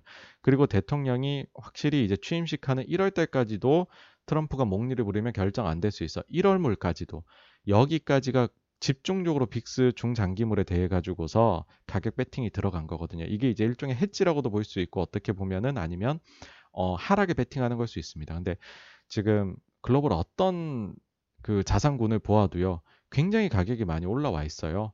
근데 사실 그러니까 어떻게 보면 곰들이 다 죽어버린 거죠. 증시 하락론자들이. 제가 볼 때는 마지막 하락론자들이 몰려가 있는 곳이 바로 변동성 지수라고 생각하고 그 중에서도 중기물이라고 생각을 하거든요. 그래서 만약에 이 지수가 반대로 좀 봅니다. 폭락을 하잖아요. 그럼 그때부터는 정말로 아, 증시가 한번 하락할 수도 있겠네라 생각을 해야 된다고 봅니다. 이게 폭락하면 왜 그렇게 봐야 되느냐라고 하면 그거거든요. 더 이상 사, 더 이상 증시를 부정적으로 보는 사람이 사라져 버린 꼴이 되는 거잖아요. 그러니까는 마지막으로 비관론자들이 VIX 중기물에 몰려가 있는데 그 사람들이 항복 선언하고 다 팔고 나가버린다? 그럼 VIX 중기물 가격이 폭락을 하겠죠. 그 순간이 되면 어떤 거냐? 아이고, 진짜로 증시에 고문 한 명도 안 남아있네. 어, 그럼 다 샀네? 더 사, 사, 사줄 높은 가격에 사람이 없네? 조심해야겠네. 그렇다는 거죠. 그래서 이제 빅스 가격 보시면서 빅스M 가격 보시면서 이게 너무 많이 떨어지면 10% 조정 한번 걱정을 해야 된다. 뭐 그런 겁니다. 그래서 이런 요소들 한번 보시면서 내가 만약에 오르락 내리락 하는 거 다 수익을 올리고 싶다라고 하시면은 이런 것들 한번 체크해 보시라. 그 중에서 이런 건 좀 노이즈고요. 이런 건좀 어, 진짜로 영향 줄 수 있는 요소들이다. 그런 겁니다. 어, 사실 한국 증시가 12월 중순부터는 조금 특이한 상황이 놓일 수 있다라는 생각을 합니다. 그러니까는 뭐 약간 trading의 기회 혹은 trading의 위험 이런 게 올 수 있는 거죠. 어, 세잔폴님, 네, 감사합니다. 네. 어, 이런 게 올 수 있는데 그게 뭐가 있느냐 하면은 연말에 이제 양도세 이슈입니다. 어, 약간 좀 의아하실 거예요. 어, 올해 한국은 양도세 지금 변화 없는데 10억으로 그냥 끝난 거 아니야? 그럼 별거 없는데 왜 이런 거를 86번가에서 다루지? 라고 하실 텐데요. 사실 이제 양도세 이슈는 이거를 어느 정도 매년 강화하느냐 이것도 중요하지만은 그 해의 수익률이 이제 증시가 어느 정도 났느냐도 매우 중요하다.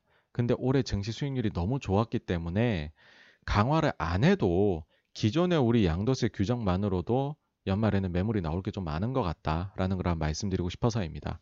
자, 강화됐던 거 쭉 히스토리예요. 21년 요거는 이제 안 됐으니까 제외하고 보시면은 최근에 보시면은 이제 2016년에 한번 강화됐고 18년에 강화가 됐었죠. 근데 이제 16년에 강화가 되면 15년 말에 팔아야 되거든요. 근데 이때 별로 안 팔았어요. 근데 이제 18년 강화되는 거면 17년 말에 팔아야 되거든요. 이때 많이 팔았어요. 그리고 이제 20년에 강화가 됐는데 이때 이제 강력해졌죠, 이때도. 근데 이때 우리나라 경제 규모도 커지고 증시도 더 올랐을 텐데 19년 규모는 꽤 많이 크긴 하지만 17년보다는 적었어요. 이 이유들은 강화라는 정도 이것도 중요하지만 수익률도 중요하다는 것을 명백히 알려준 요소라 보거든요. 한번 보시면은요. 2015년도에는요. 코스피는 수익률이 별 볼 일이 없었어요. 물론 코스닥은 많이 올랐지만은 그러니까는 총 매도 금액이 그리 크지 않았던 거죠. 강화가 돼도요. 먹은 게 있어야 팔죠. 먹은 양도세도 먹어야지 파는 건데. 반대로 2017년은 보시면은요. 제도도 강화되었지만 이때 당시 수익률 너무 좋았어요. 코스피 22%, 코스닥 26%이 정도 오르니까는 뭐 어지간히 투자하신 분들은 다 지금 양도세 내야 되는 상황 처한 거예요. 그러니까는 물량이 5조 이상이나 나왔던 거예요. 그 다음에 이제 2019년 말, 그러니까 2020년부로 해가지고 강화 또 됐어요. 그쵸? 이때도 좀 많이 나왔었, 꽤 나왔었는데, 근데 이때는 강화는 됐지만은 당의 수익률이 코스피는 그래도 뭐 7.7% 양호한 수익률인데 코스닥 좀 별 볼 일 없었어요. 그러다 보니까는 금액 자체가 굉장히 뜨거웠던 규제도 강화되고 수익률도 좋았었던 2017년도에 비해 가지고서 2017년도는 19년도 좀 약했던 거죠. 근데 올해는요. 강화가 되는 거는 없는데 수익률이 너무 좋아요. 압도적으로 좋습니다, 지금. 문제는 지금 연말까지 더 오를 수도 있다는 거잖아요, 여기서. 그렇게 되어 버리면은 뭐 이제 10억 이상을 넘어가는 투자자가 생각보다 많아질 수도 있다. 뭐 그렇게 생각을 합니다. 어, 이것도 한번 예를 한번 구체적으로 들어드릴게요. 셀트리온입니다. 2017년도로 한번 돌아가 보겠습니다. 셀트리온 보시면 2017년도에 무지막지한 랠리를 펼칩니다. 연초 한 10만 원이었는데 이게 더블 가요. 연말까지. 그러면 어떻게 됐겠습니까? 특히나 셀트리온은 이제 개인 투자자분들이 선호하는 주식인데 양도세 나올 분들이 엄청 많아졌겠죠. 그러다 보니까 이제 12월 중순부터 해가지고서 개인 순매도가 엄청나게 나옵니다. 특히나 이때는 17년도에는 12월 28일이 폐장일이었어요. 그럼 주식이 이제 2일 뒤에 결제되니까는 26일에 팔아야지 양도세 그 대상이 안 되는 거거든요. 그러다 보니까는 26일까지 열심히 파십니다, 개인들이. 그리고 이걸 알고서 외국인 기관에 사요.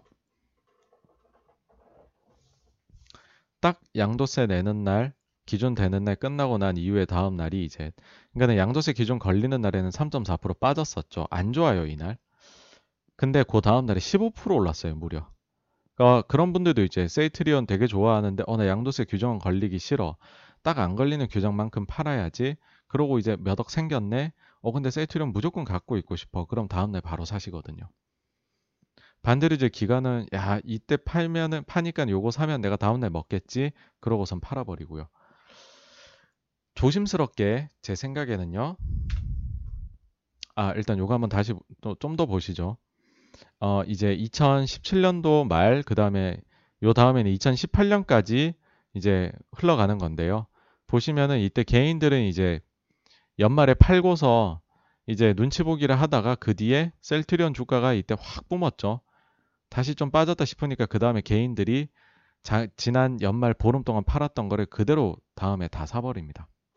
개인들이 좋아하는 주식이니까요. 여튼 이제 이런 효과가 있는데 그럼 과연 이게 제가 세이트리온 예를 든 이유가 올해거든요. 수익률도 중요한 요소라고 말씀드렸잖아요. 양도세 관련해서.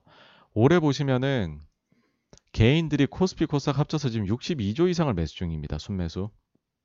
이 정도 순매수 해둔 상태인데 주가가 보세요. 더블이 나 있는 상태예요. 주가가 더블이 나 있다. 그럼 지금 이 주식에 양도세 대상이 되는 분들이 얼마나 많겠어요. 그렇죠?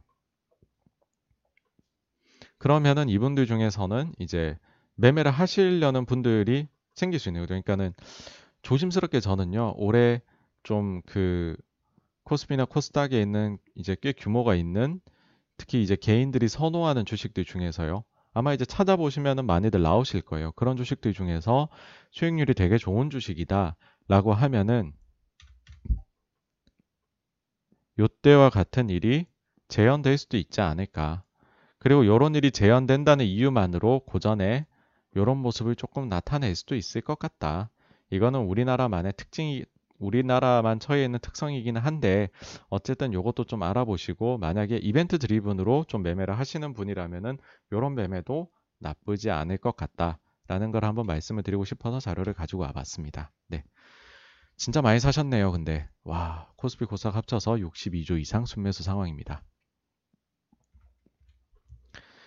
네, 일단 여기까지 뭐 이제 기존의 시각이나 그 다음에 뭐 하락에 대한 부분이나 뭐 만약에 하락을 보시려면은 뭐 어떤 부분들 좀 보셔야 되는지까지 설명을 드렸고요. 그래서 이제 사실 이제 주식에 관련해 가지고서 좀 어, 오늘 준비한 내용은 여기까지고요. 그 다음에는 좀 다른 부분들을 한번 말씀을 드리고 싶어요. 일단은 이제 첫 번째로 어, 다음 주에는 제가 이제 일요일에 같은 시각에 라이브를 하려고 하는데 그때 어떤 내용을 다루려고 하느냐라고 했었을 때 주제는 이제 어, 86번가에서 보는 제가 올해 올린 영상들 있잖아요. 그것들을 한번 리뷰해보는 그 다음에 또 이제 또 다른 뭐 좀 굵직굵직한 이슈들 별개로 리뷰해보는 시간을 한번 가져볼까 하고요. 그리고 이제 새해가 밝을 거잖아요. 그러면은 우리가 2021년에는 어떤 투자 포인트들을 좀 점검을 해야 되느냐 그거를 한번 말씀을 드려보는 시간을 가져볼까 합니다. 어, 네, 그 축구 시간이 뭐가 있나요? 제가 잘 몰라서.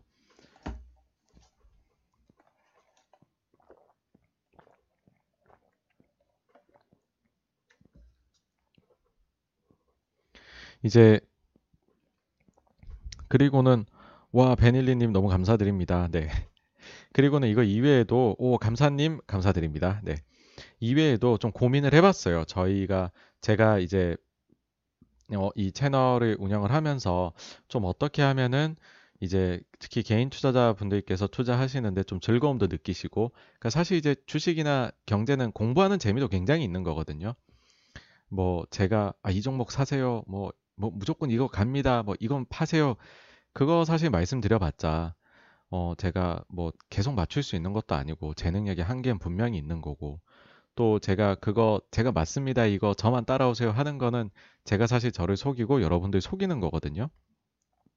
뭐 앞으로 그런 얘기를 뭐 공개적으로 하시는 분이 있다면 좀 걸러 들으시는 게 좋아요. 저뿐만이 아니라 세상에 뭐 워렌 버핏도 다 알 수 없다고 하는데 어떻게 알겠어요? 그러면은 저희는 조금 더 좀 학구적으로 가서 좀 요거를 보는 재미들 좀 다른 데서는 하지 않는 것들 좀 보면 어떨까 그런 생각을 해가지고서 고민을 많이 해서 어 이제 어 새로운 콘텐츠로 좀 찾아뵐 수 있는 게 있으면 좋겠다 고민을 해서 어 앞으로는 이런 걸 할 겁니다라는 걸 이제 좀 공개를 하려고 합니다. 그 첫 번째는 어떤 거냐 하면은요. 어, 새로운 콘텐츠 첫 번째, 이제 라이브 방송으로요, 재무제표를 함께 읽어보는 거를 해볼까 합니다. 이거는 이제 그 다음 주입니다. 12월 27일 일요일 밤 10시로 저 예정을 해놓고 있는데, 이게 어떤 거냐면 뭐, 가령 예를 들어 이런 겁니다.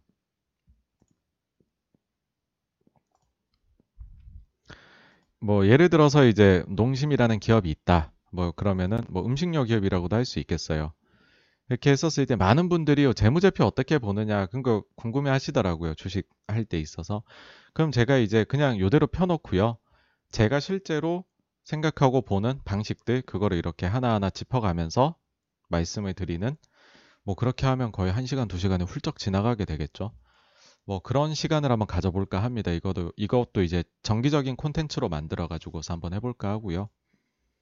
음, 요거는 이제 첫 번째로는 좀, 좀, 아무래도 좀 음식료기를 좀 편해요. 좀 난이도가 좀 낮은 편입니다. 그래서 대표 기업인 농심을 가지고서 다른 기업들 얘도 좀 가지고 와서 아, 음식료 쪽에서 이런 거 보시는 게 중요합니다. 이런 것들 보시면 좋은지 안 좋은지 알 수 있어요. 뭐, 이런 것들을 한번 해드릴까 하고요. 다음으로는 이제 준비한 게 새로운 콘텐츠 두 번째는 라이브 방송으로 독서 모임을 해보는 게 어떨까 생각을 합니다.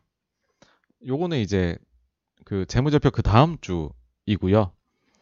어, 이제 이건 어떤 그 생각을 하는 거냐 하면은 음, 제가 이제 업계에 와서 제가 기존에 원래 이제 어, 그 학회를 하면서 어, 제가 알게 됐던 지인들하고 이제 와 알렉스 강님 배가본드님 너무 감사드립니다. 네. 그 이제 지인들하고 거의 10년 가까이 독서 모임을 하고 있는 게 있어요. 이제 목표 자체는 매달 한 권씩 책을 읽고서 우리가 얘기를 나눠보자. 그렇게 이제 다섯 명이서 모임을 하고 있는데 그게 어느덧 거의 10년 가까이 됐더라고요. 그래서 읽은 책도 되게 많고 도움도 많이 됐고. 근데 이제 코로나가 터진 이후에는 만나기 좀 어렵더라고요. 그래서 이제 머리를 쓰다가 그 뒤에는 어, 줌으로 한번 해봤어요. 지금 두 번을 했는데 어, 생각보다 괜찮더라고요. 그래서 야 이거 좀 이렇게 그 우리가 온라인으로도 책에 대해 가지고 얘기 나눌 수도 있겠다. 그러면 어떨까라고 그러면 이제 어떤 방법이 좋을까 했었을 때 뭐 방식은 간단합니다. 일단은 제가 이제 책을 선정하고요. 제가 보기에 아, 좀 시적절하고 괜찮다 싶은 책을 선정을 하고 그 책을 이제 제가 뭐 3주나 한 달 정도 시간을 넉넉히 드릴 거예요. 그 시간 동안에 읽어오시면 제일 좋아요. 읽어오시면 제일 좋고 안 읽으셨다면 뭐 인터넷에 사실 또 정리된 거 많잖아요. 그러면 써머리 된 거 읽어서 오시면 혹은 이제 안 읽어 오셔도 뭐 무방합니다. 왜냐하면 제가 처음에 이제 간단하게 책 내용을 좀 써머리 해가지고서 좀, 어, 뭐, 앞에서는 소개를 책에 대해 드리고, 그 뒤에는 이제 뭐냐 하면은, 어, 책을 읽으면서 궁금하셨던 내용, 혹은, 어, 이게 실제 투자에 어떻게 이어질 수 있을까? 아니면 이거를 어, 책을 읽은 나는 이렇게 생각하는데, 어, 이제 86번가, 어, 당신은 어떻게 생각하느냐. 그런 것들이 이제 채팅창에 막 적어주시면은 제가 그걸 보면서 답변을 드리는 식으로 하게 되면 이게 어떻게 보면 뭐 다대다는 아니지만 1대다. 저와 이제 여러분들이 함께 이제 온라인으로 하게 되는 독서 모임과 이제 어, 이런 거를 할 수 있지 않을까 생각합니다. 저도 이제 첫 시도니까는 이게 좀 좌충우돌 좀좀 음, 불만족스러운 부분이 있으실 수도 있어요. 근데 어쨌든 해보다 보면 이것도 좀 장기적으로 괜찮은 콘텐츠가 아닐까 생각을 합니다. 처음으로 고른 책은 아무래도 계속 증시 로테이션 얘기를 해드리는 거고 제가 이제 이거 관련해 가지고서는 사실 굉장히 정리가 잘 된 책이 이거라 생각해요. 이제 뭐 일본인 저자죠 우라가미 군이오가 쓴 주식시장 흐름 읽는 법인데요. 이 책을 1월 3일 전까지 어, 관심 있으신 분들은 보시고 어, 라이브에 참여해 주셔서 많은 Q&A 이제 그 질문 주시면 감사할 것 같습니다. 구체적으로는 이 책 뭐 관심 있으시면 다 읽으셔도 좋고요. 근데 이제 다 읽기야 그렇다. 사실 책이 얇긴 해서 금방 읽으시긴 해요. 근데 조금 이게 번역투가 일본식 책을 일본어 책을 번역하면 번역투가 조금 어려운 부분들이 있거든요. 그래서 좀 핵심적인 부분만 보신다라고 하게 되면 범위는 이제 요 책의 2장부터 6장까지 페이지로는 26페이지에서 101페이지 정도까지를 읽어 오시면 가장 도움이 될 수 있는 엑기스라고 생각을 합니다. 그래서 요거를 한번 같이 다뤄보는 시간 가져보면 좋을 것 같고요. 마지막으로는 제가 이제 세 가지 콘텐츠 새로운 거를 생각을 했거든요. 마지막 세 번째는 사실 뭐 되게 특이한 건 아닌데 게스트분을 모시고 제가 생각할 때 이제 되게 좀 좋으신 분들 그런 분들 게스트분을 모시고 함께 라이브 방송을 해보는 게 어떨까? 이거는 이제 정말로 뭐 얼굴 해가지고서 하겠죠. 그래서 어 아무래도 이제 저 혼자만 콘텐츠를 만드는데도 또 뭐 제가 뭐 아이디어에 또 오고 한계가 있을 수도 있는 부분이고 분명히 그리고 이제 잘 하시는 분들께서 나와서 말씀해 주시면 좋은 부분이 있지 않을까. 그래서 이제 이 라이브 방송을 좀 할 수 있는 이제 자그마한 공간을 마련을 했어요. 그래가지고 여기에서 조금 이제 얘기 이제 할 수 있는 네. 어, 아, 네. 홍채무님 감사드립니다. 네. 그래서 요 관련해가지고서 어, 요거는 이제 요분하고 지금 잠정적으로 얘기 나눈 거는 1월 4일 월요일입니다. 월요일에 저녁 8시로 좀 얘기를 해놨고, 왜냐면 이분이 이제 현직에 계시는 분이라 회사에 뭐 컴플이랑 다 승인을 받으셔야 돼요. 근데 어, 제가 생각하기에는 가장 어, 본인의 삶조차도 친환경 쪽에 맞춰서 하는 그런 펀드 매니저이시고 또 어, 이 친환경 그 주식 관련해서는 단순히 이제 국내뿐 아니라 해외 쪽까지도 다 하는 그런 펀드를 지금 운영을 하고 계시거든요. 그래서 요분한테서 좀 여러 가지 어, 투자에 도움이 될 수도 있는 혹은 이제 정말로 진심으로 이제 지구가 오염되고 그 다음에 이제 좀 이거를 좀 되돌리는 그런 거에 대해서 관심이 많은 분이시거든요. 그러니까 예를 들면 뭐 일화를 말씀드리자면 같이 이제 커피숍을 점심 식사하고 점심 약속을 해가지고 가게 되면 뭐 진짜 텀블러를 가지고 와요.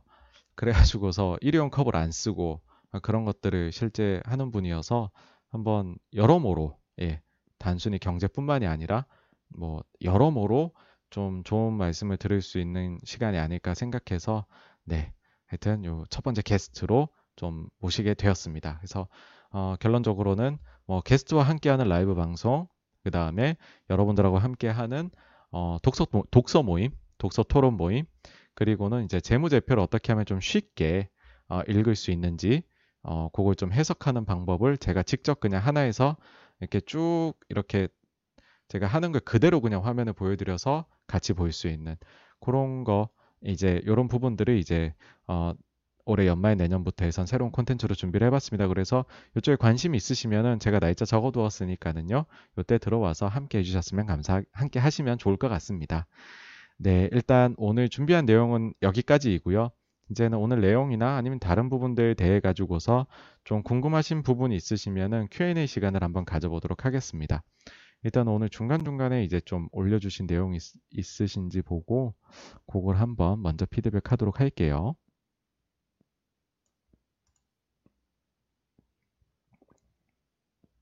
어, 먼저 알렉스 캉 님께서 이번 사이클에는 실제 조정으로 가기 전에 코로나가 터졌고 실제 조정을 거치지 않았는데 코로나로 푼 어, 유동성으로 간다고 봐야 되나요? 하는데요.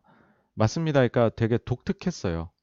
어, 근데 사실은 조정으로 가고는 있었거든요, 진짜. 그러니까는 금리 인상이 멈췄고 그 뒤에 이제 막 잘못하면 문제가 터질 수 있는 그런 상황이 가고 있었는데 코로나 핑계 대기가 좋죠. 이제 뭐 여러 가지로 많이 이제 과거 것들이 무너진 거죠. 이제 상관관계도.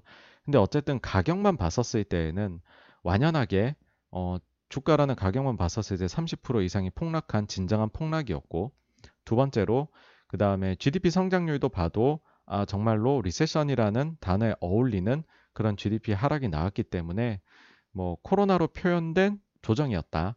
그러니까는 이번에도 그 뒤에 회복은 그 이전에 경기 이제 경제 위기 이후에 회복하고 그 가는 경로가 같지 않을까, 비슷하지 않을까 그렇게 생각을 합니다. 다음으로요. ULC 님께서 17년도와 지금은 CFD 계좌로 준비가 아, 되어 있는지 여부가 차이가 있을 텐데 이 부분은 어떻게 보시나요 했는데요. 오, 굉장히 오, 경제 쪽으로 많이 이제 그 해박하신 분이란 생각이 드네요. 지금 이제 이걸 피해가기 위해 가지고서요. CFD 계좌 많이들 사용을 하십니다. 네.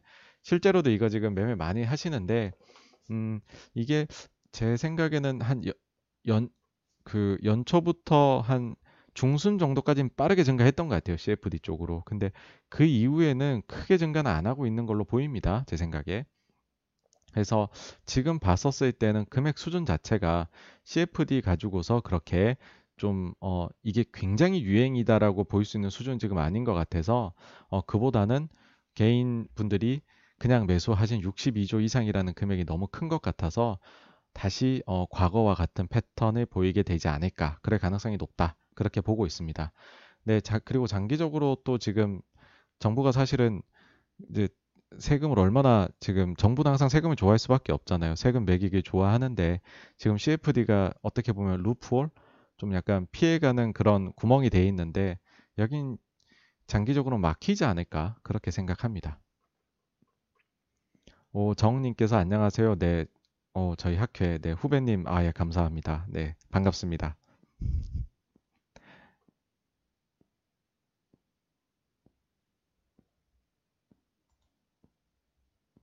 어, 짱구 온말렌의 라이브 끝나고 화면 상태 점검. 예, 요거는 제가 공부해가지고서 다음부터는 화면 상태 좀 더 고르게 잘 나올 수 있도록 하겠습니다.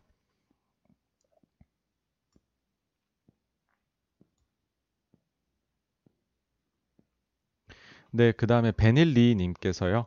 미국 국채 10년물 금리가 유의미하게 1%를 1%를 넘어갈 만한 이벤트로 어떤 게 있을 수 있을까요? 인데요. 어, 주목해야 될 부분은 상품 가격인 것 같아요. 그러니까는 그 이제 인플레이션이 온다라는 게 전제가 되어야지 금리가 오를 거잖아요.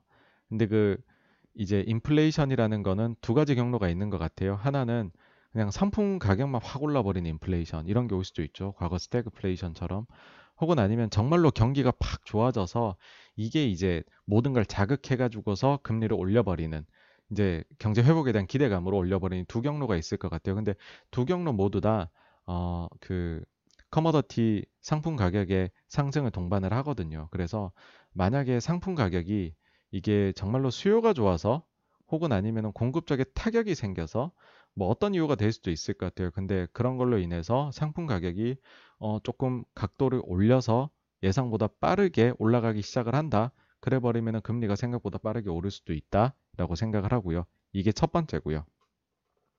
두 번째는 뭐가 있냐면은 제가 생각할 때에는 이제 경제 회복세가 그러니까는 예를 들어 어떻게 보면 백신이 너무 잘 듣는 거죠. 그래서 경제 회복세가 너무 빠르게 나타나는 거죠. 그래 버리면은 장기 금리는 튈 수밖에 없거든요.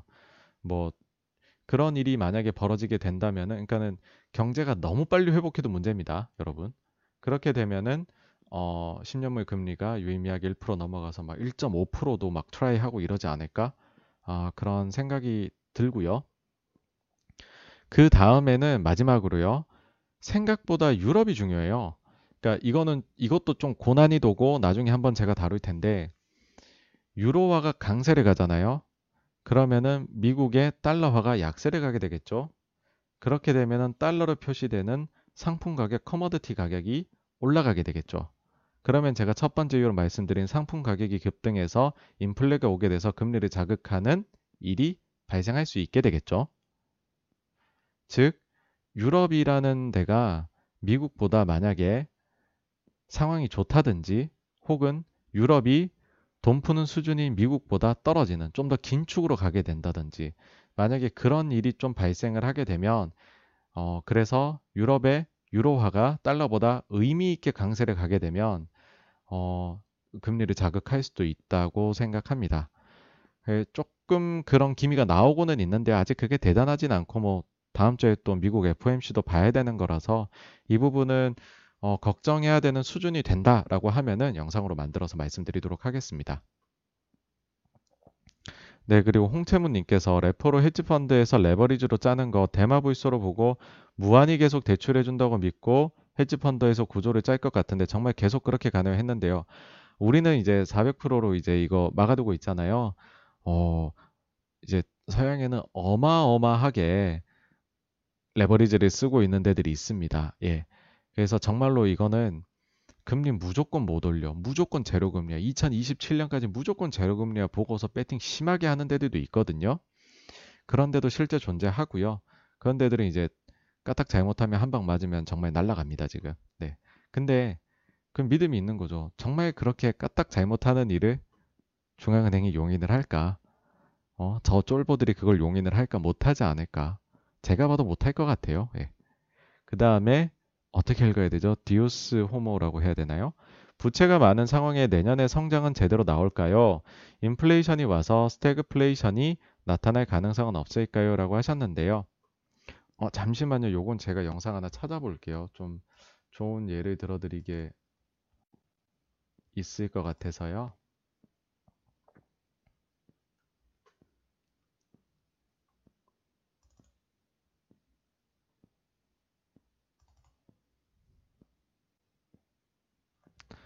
과거에 이제 만든 영상인데 첫 번째로는 이제 부채가 많기는 한데 좀 걱정을 안 하셨으면 하는 내용이에요. 부채가 좀 보시면은요, 미국 같은 경우에 이제 GDP 대비해서 부채 비율이 어마어마해요. 지금 뭐 사상 최대입니다. 사상 최대. 코로나라는 이유, 이제 코로나란 이유로 2020년에 보시면은 정말 거의 뭐 그냥 우뚝 솟았어요. 부채가. 이만큼 부채가 많았던 적은 과거에 손에 딱 한 사례 있습니다. 2차 대전 직후.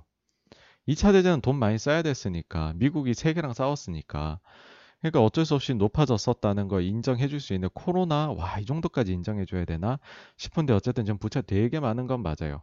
역사적이에요 정말 어마어마합니다. 그런데 우리가 부채를 실질적으로 부담하는 거 실제 이게 얼마나 부담이 되느냐 그 이제 실제로 우리가 GDP 대비해서 미국 경우에 이자 비용률이 어느 정도 이자 비용이 어느 정도 나오고 있느냐 그 퍼센트를 나타낸 건데 이게 좀 재밌습니다. 이게 보시면은 지금 현재가 미국의 과거 평균 정도 수준에 불과하다는 거죠. 그러니까 부채 수준 자체는 미국 역사상 최대치가 맞는데 너무 저금리이다 보니까는 이게 큰 부담이 안 되는 거예요. 상환하지 않고 계속 리파이낸싱 해나가는 거죠. 그래서 부채가 생각보다 지금 부담이 되지 않는 상황이다. 물론 이 전제는 그게 깔려 있죠. 금리 별로 못 올라간다. 예.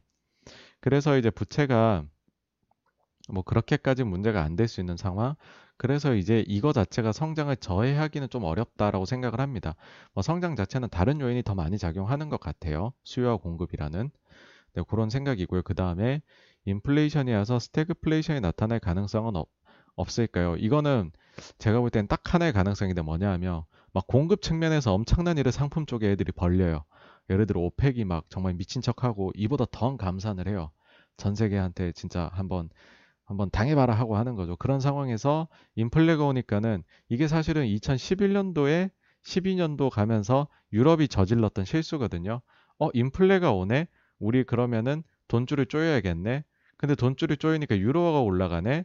그럼 달러가 약해지네? 그러니 유가가 올라가네. 그래서요, 유가가 계속 올라갔었어요, 그때. 그래서 당시에 인플레 오는 거 아니냐 그러고 난리 나면서 금융시장이 안 좋았었거든요.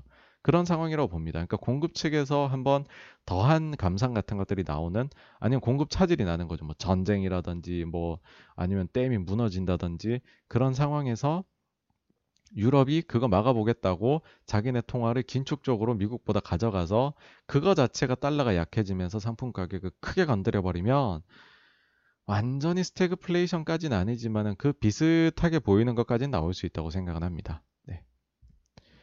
이게 그 자유인님께서 CFD 계좌가 먼저 했는데요. 이게 Contract for Difference라 그래가지고서 차익 결제입니다. 차익 결제. 어 이거는 뭐냐면은 레버리지를 엄청나게 쓸 수 있는 계좌를 말해줘요. 10배 정도 레버리지 쓸 수 있을 거거든요. 근데 그 레버리지를 국내 것뿐만 아니라 해외 것까지 다 원래 처음에는 야 국내는 소위 말해서 우리가 빚내서 투자 가능한데 왜 해외는 빚내서 투자가 안 되느냐 해가지고서 교보증권이 아마 처음 냈었을 거예요. 그렇게 이제 교보증권에서 그거를 내 가지고서는 해외 종목 사는데 레버리지를 막 다섯 배, 열 배까지 내게 해주는 거죠. 그렇게 해가지고 만들었는데, 어, 이게 보니까 나중에 절세가 되는 상품이란 걸 알게 된 거예요. 이게 어떻게 되냐면, 실제로 주식은 제가 주문을 내지만은 보유는 증권사가 하고 있어요. 그래서 엄밀히 말하면요, 제가 샀는데, 제가 의결권이 없어요. 증권사가 의결권을 가져요. 그러면은 그거를 가지고 수익은 어떻게 내느냐? 실제로 개인 계좌에 그 주식이 들어왔다 나왔다 하는 건 아니고 한 달 내내 제가 매매를 막 했어요. 그리고 딱 정해진 날에 가서는 거기서 제가 그 달에 돈을 벌었을 수도 있고 잃었을 수도 있잖아요. 그런 그 차액이라는 거예요. 그 차액만 딱 정산해서 증권사가 그 현금을 이제 갚으세요라고 하든지 아니면은 당신 이만큼 버셨습니다 하고 저한테 꽂아주는 거예요. 그게 CFD 계좌입니다. 그러니까 제가 직접 주식을 보유 안 했잖아요. 양도세라는 거는 10억 이상 제가 그 한 종목을 보유를 해야 되잖아요. 근데 저는 증권사가 보유를 하고 있는 거에 대해 가지고서 차액 결제하는 권리를 가지고 있는 거지 그 주식을 직접 가지고 있는 건 아니에요. Contract for Difference니까. 그래서 직접 보유하고 있는 게 아니기 때문에 양도세 대상에서 제외가 되는 겁니다. 이게 지금 소위 고액자산가 분들 중에서 세금 피해 가려고 하신 분들이 꽤 있으시긴 합니다. 네. 그것도 뭐 다른 용도도 있어요. 이거 가지고서 해외 종목 쇼도 칠 수 있습니다. 예. 물론 이자 좀 비싸요. 근데 쇼 칠 수 있는 재미가 있죠. 예, 뭐 다양한 이거 가지고 제가 영상 과거에 만든 것도 있는데 뭐뭐 뭐 외국인 5% 신고에 대해서 알아보자 해서 그 이제 2부만 1, 2부 만들었거든요. 그 2부에 그 내용이 좀 많이 나와 있습니다. 그 참고해 주셔도 좋을 것 같아요. 그 다음에 이제 어 nowhere, nowhere 님 맞나요? 네. 요새 장이 너무 불장인 것 같은데 좋다는 거죠. 종목 매수할 때 가격 외에 과열 구간이라고 확인해 볼 수 있으면 기술적 지표에 어떤 것들이 있을까요? 뭐 명백하게 전 두 가지 봅니다. 이제 RSI하고 MACD 보거든요. 네. RSI를 과거에는 이제 70 이상이면 과열이라 보는데 요즘 70 안 넘는 게 없어서 한 80 이상 봐야 될 것 같긴 해요. RSI 보고 있고 그다음 MACD, MACD는 모양이 올라가느냐 꺾여 내려가느냐인 것 같아요. 그러니까 꺾여 내려가기 시작되면은 이게 약간 이제 안 좋아지기 시작하는 거긴 하죠. 그때부터 마음의 준비를 단기적으로는 그 종목 해야 되는 뭐 그런 건데 저는 그 두 가지만 봅니다. 뭐그 이상 다른 것도 많이 보시는 분들이 있던데 제가 뭐 차트에 그렇게 조회가 깊은 게 아니어서 아주 기본만 하고 있습니다. 네. 어머 나인원님 네, 되게 감사드립니다. 네.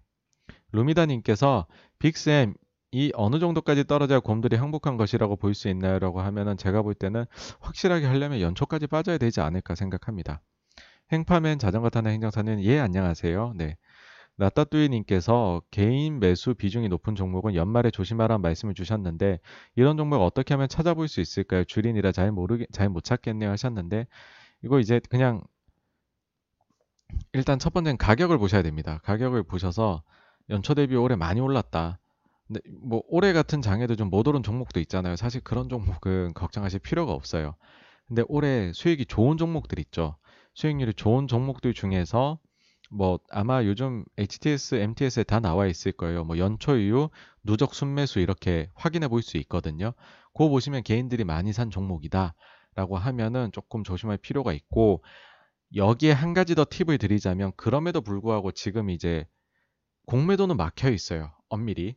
막 되게 칠 수는 없어요. 뭐 어떤 루프홀을 활용할 수 있을지 몰라도 공매도를 제대로 칠 수는 거의 없는 상황인데 공매도 비스무리한 효과를 낼 수 있는 게 있습니다, 여러분. 그게 뭐냐 하면 개별 종목 선물이에요.